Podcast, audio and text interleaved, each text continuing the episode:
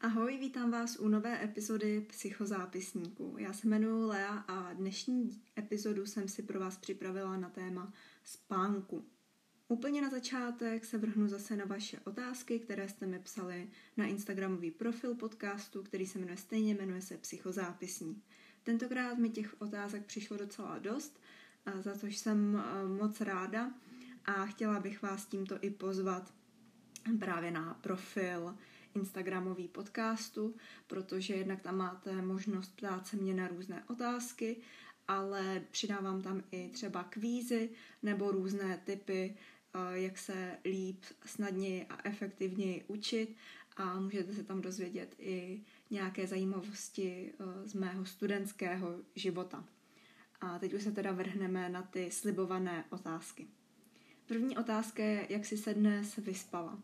Tak já jsem se dneska vyspala docela dobře, snažím se teďka držet si nějakou uh, rutinu v uh, spánku, takže chodím spát většinou kolem jedenáctý a vstávám mezi sedmou a osmou většinou a vyspala jsem se dobře, um, akorát mě v 6 ráno zbudil táta, protože si zabouchnul klíče, takže to bylo trošku nepříjemný, ale pak jsem ještě dál spala do osmi, takže jsem se vyspala moc dobře a děkuji za tuhle otázku.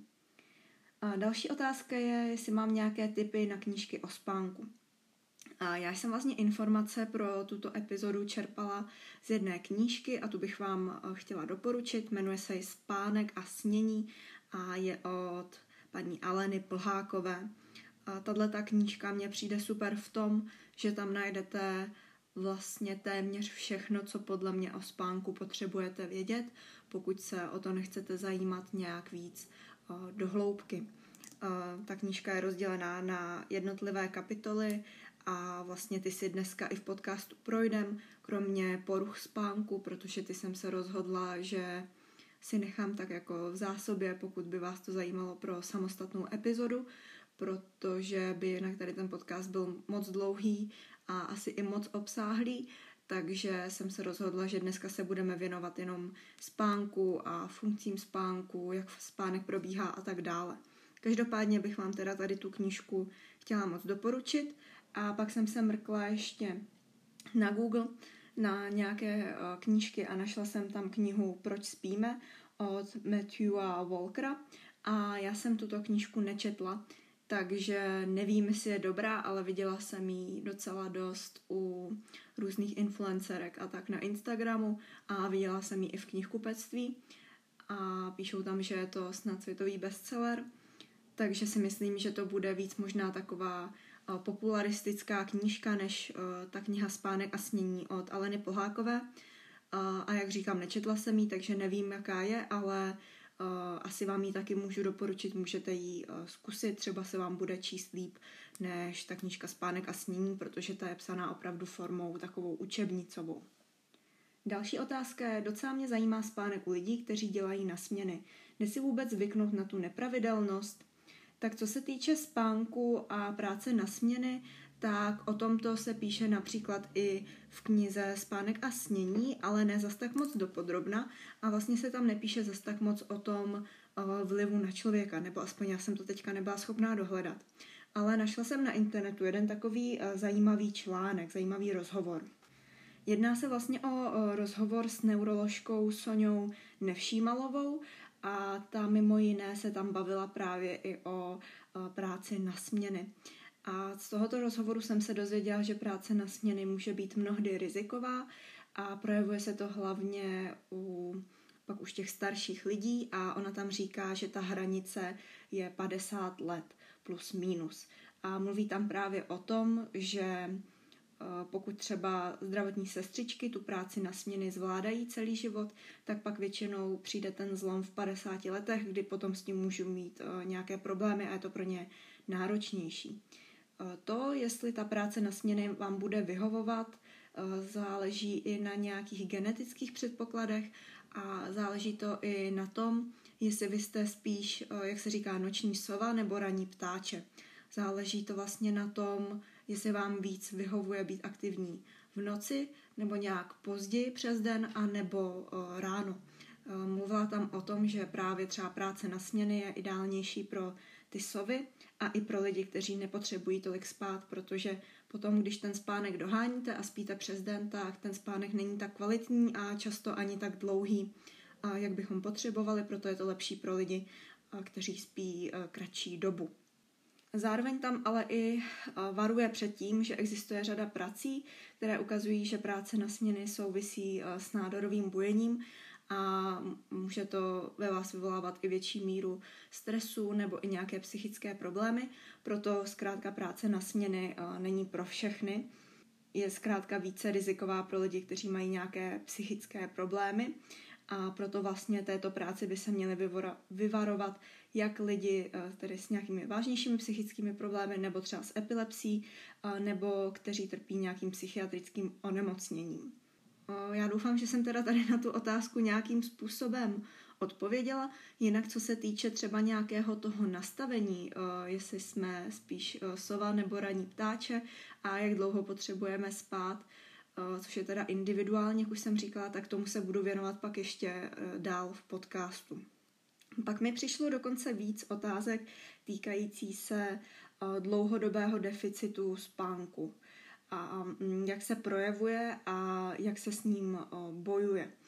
Takže co se týče uh, nějakého dlouhodobého deficitu nebo úplné spánkové deprivace, tak já jsem si to tady našla právě v té knížce Spánek a snění a chtěla bych vám tady kousíček přečíst. Úplná spánková deprivace má řadu tělesných i psychických důsledků, které byly systematicky zkoumány v laboratorních podmínkách.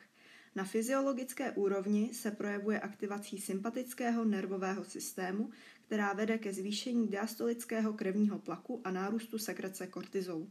U zkoumaných osob se často objevuje bušení srdce a třes.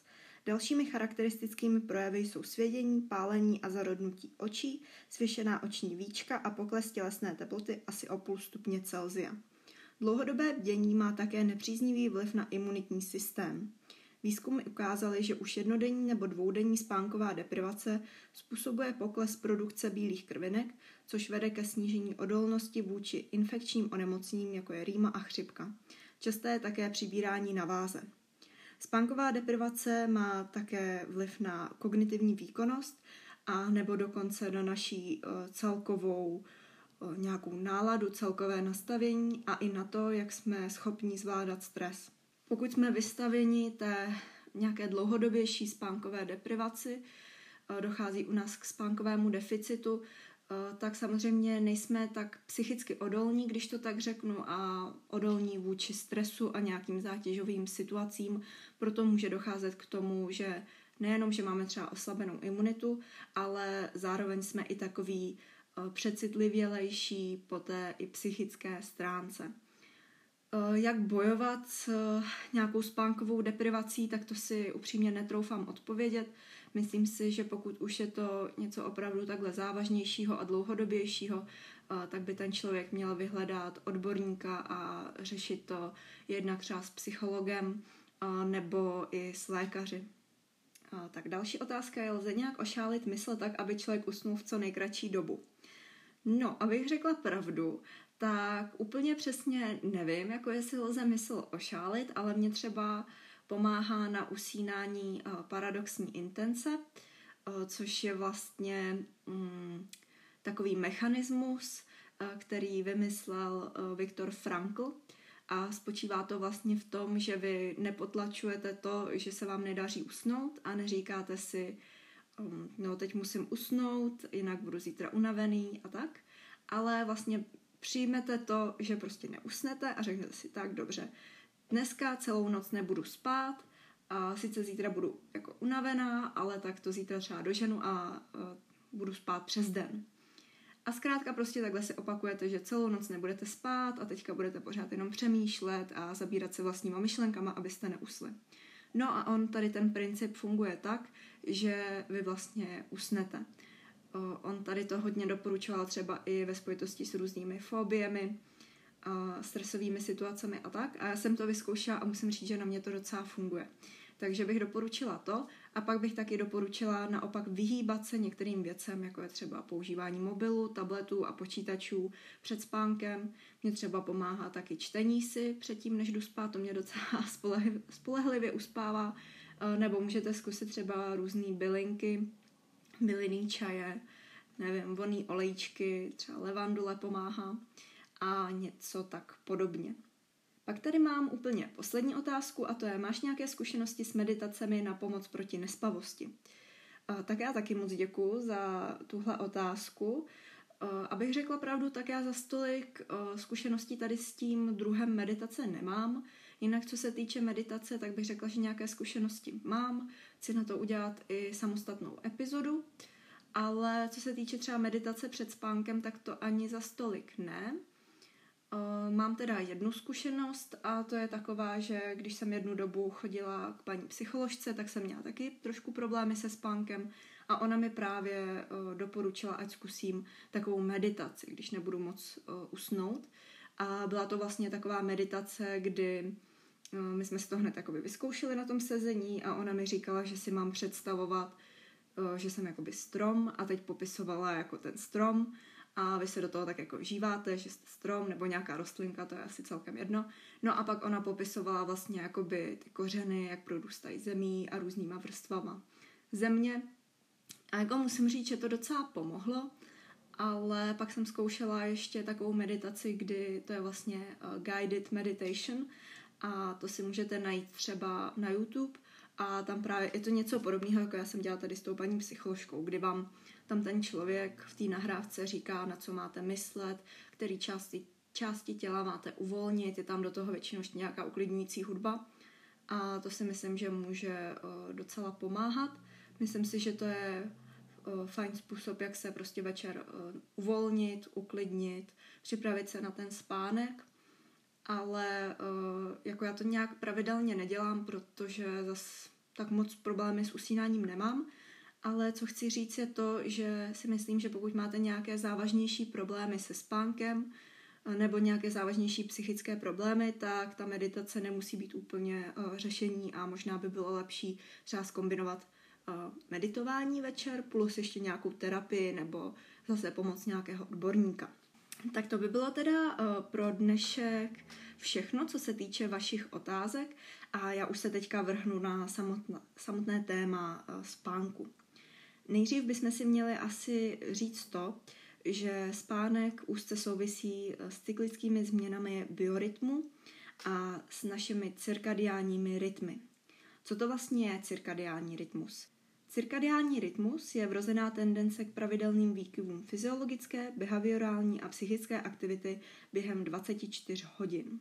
Toto se například zkoumalo třeba u lidí, kteří pracují na směny, protože asi všichni víme, eh, že jsme tak nějak podvědomně nastavení eh, k tomu, že večer jsme víc unavení třeba než ráno a že teda spíme přes noc, nebo aspoň řekl bych, že většina z nás to tak má.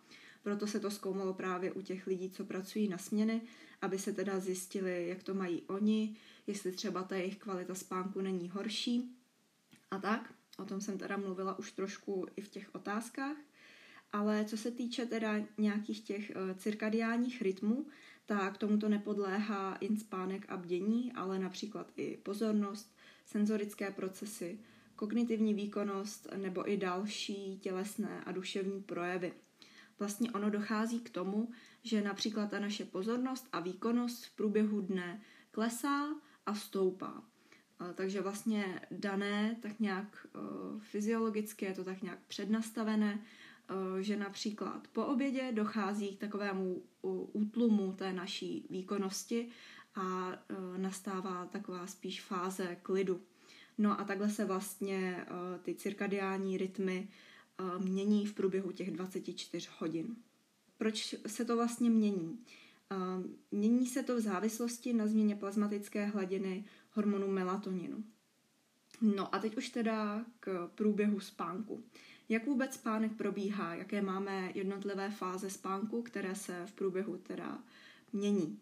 Nejprve dochází k takzvanému hypnagogickému stavu, eh, který popsal eh, Mears a to je vlastně přechod z bdění do spánku. Pak nastává dřímota, nebo někdy se to nazývá také jako klímání. No a pak už se nám střídá v průběhu spánku několikrát REM fáze a non-REM fáze, nebo taky zkráceně NREM fáze. Eh, ta REM fáze, tak ta je pojmenovaná podle toho, co se nám vlastně děje. A to je vlastně nějaké stádium eh, rychlých očních eh, pohybů, nebo teda anglicky Rapid Eyes Movements, proto se to jmenuje REM. No a pak následuje teda ta non-REM fáze, nebo teda NREM fáze, kdy dochází k hlubokému spánku. Tady ta fáze se dá dále dělit na jednotlivá stádia. To já jsem tady ale nevypisovala, protože mi to přišlo takové až moc odborné a až moc dopodrobna. Pokud vás to zajímá, můžete se o tom dočíst právě v knížce Spánek a snění od Plhákové. No a při té NREM fázi převládá vliv parasympatiku. Zatímco v REM fázi je velká proměnlivost aktivity sympatické části autonomního nervového systému. Zároveň bych ještě tady chtěla říct, že při té REM fázi se nám vlastně e, zdají sny. Vědci zjistili, že například i v NREM fázi se nám můžou zdát sny, ale e, není to tak časté, protože to je právě fáze toho hlubokého spánku, ale e, ty sny se nám zdají převážně v REM fázi a s tím souvisí i ty rapid eyes movements, protože když se nám zdají ty sny, tak se nám právě pohybují ty oči a vlastně je zajímavé, že v té REM fázi se nejčastěji probouzíme, protože ten náš spánek není tak hluboký, takže pak třeba k ránu se může stát, že nás probudí nějaký hluk nebo světlo zvenku. Tak a co se vlastně děje v průběhu spánku? V průběhu spánku se mění fungování kardiovaskulárního systému a mění se i cerebrální průtok krve, to znamená průtok krve v mozku. Já si myslím, že tady to souvisí třeba i s tím, jestli jste zrovna v té NREM fázi nebo REM fázi a souvisí to i s tím sněním a s tím, jaká část mozku je zrovna aktivnější.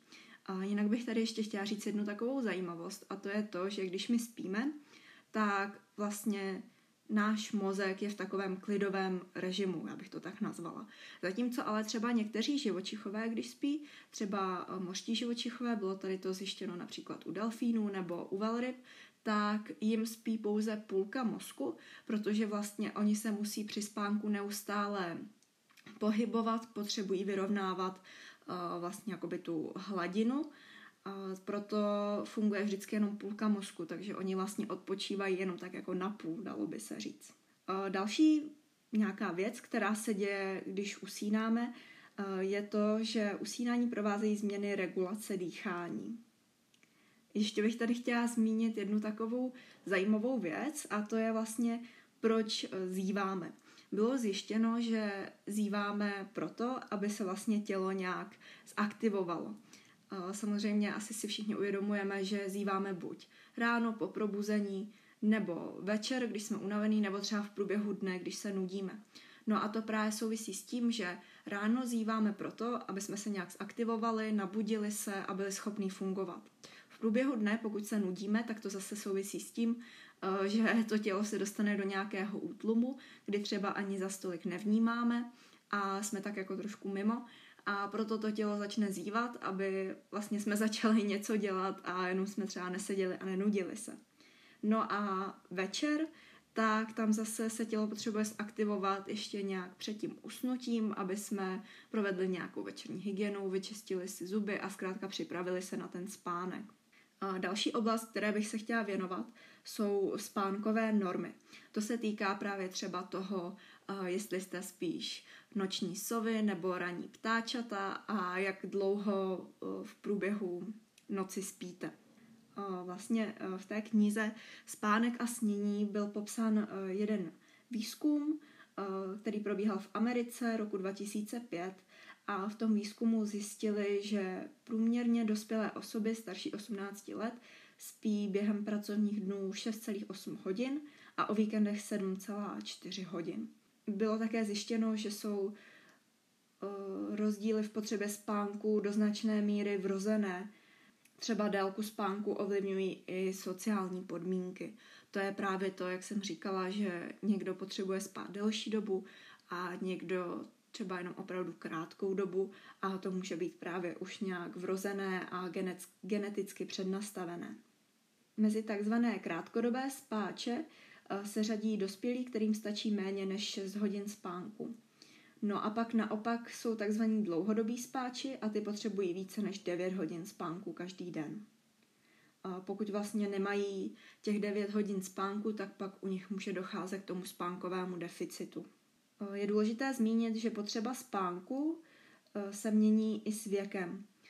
Například u miminek, tak ty pokud nepotřebují se najíst, tak vlastně většinu toho času, většinu dne prospí.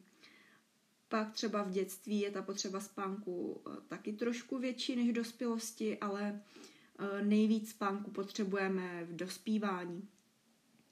A po dospívání pak ta potřeba spánku už zase klesá, ale jak říkám, je to dost individuální. No a další věc, na kterou já jsem se zaměřila, je polyfázický a monofázický spánek, což si myslím, že je taky docela uh, zajímavá věc. Většina z nás spí takzvaným monofázickým spánkem. To znamená, že spíme hlavně přes noc a spíme vlastně po jeden nějaký časový úsek, spíme třeba 7 hodin v kuse.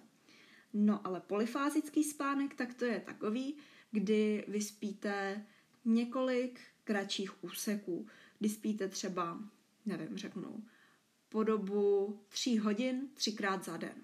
No a je zajímavé, že třeba polyfázický spánek využíval Leonardo da Vinci, nebo teda aspoň údajně eh, ho využíval, kdy on vlastně střídal eh, v průběhu celého dne eh, nějakou fázi, kdy pracoval, věnoval se práci a nějaké činnosti, dejme tomu, já už si teďka přesně nepamatuju, jak to bylo, ale třeba po dobu hodiny, dvou hodin, tak nějak plus minus. No a pak si šel třeba na půl hodinu zdřímnout. A takhle to měl v průběhu celého dne. Takže se vlastně vůbec nemusel řídit eh, nocí a dnem, ale zkrátka takhle střídal práci s odpočinkem. Já musím říct, že mě by tohle teda asi nevyhovovalo, eh, protože já sama si myslím, že jsem docela raní ptáče a vím, že eh, raději, nebo jde mi zkrátka práce od ruky víc ráno, a jako obecně přes den, pak večer už jsem dost unavená a nedokážu si představit, že bych měla v průběhu celého dne takhle střídat práci uh, se spánkem. Um, co se týče teda nějaké spánkové deprivace, tak uh, tomu už jsem se věnovala teda na začátku podcastu, hlavně ve vašich uh, otázkách, ale ještě bych tady chtěla zmínit, že bylo zjištěno, že co se týče zvládání nějaké spánkové deprivace, eh, tak jsou tam hodně individuální rozdíly. A může to souviset právě třeba s různým genetickým přednastavením, eh, nebo i třeba s tím, jak obecně zvládáte stres, nějaké stresové situace a tak podobně. No a teď už se teda vrhneme na jednotlivé funkce spánku. Eh, vlastně do dnešní doby my přesně nevíme, proč spíme ale jsou různé uh, teorie a různé výzkumy, uh, které se právě zabývaly tím, jaká je funkce spánku a já bych vám je tady teďka chtěla uh, představit. První je takzvaná teorie obnovy od Iana Osvalda, která vznikla v 60. letech 20. století. No a tady ta teorie je založená na tom, že vlastně spánek během evoluce nevymizel, což znamená, že teda musí mít asi nějaký přínos pro nás a zkrátka je tady z nějakého důvodu a potřebujeme ho. No a teorie obnovy, jak už její název napovídá, říká, že během spánku uh, se tak nějak obnovuje uh, naše pohoda, ne, naše celková pohoda, naše nějaké celkové nastavení, Eh, získáváme opět energii ze spánku.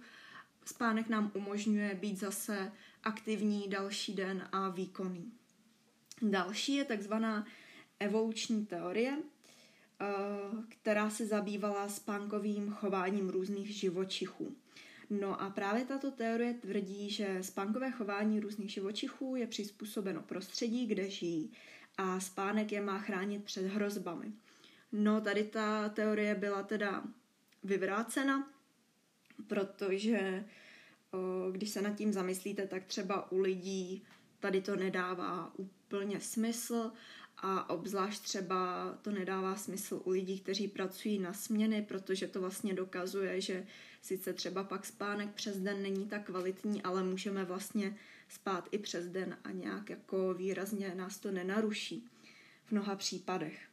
Další teorií je adaptivní teorie a ta tvrdí, že spánek zajišťuje bezpečí v částech dne, kdyby živočichové mohly být v ohrožení.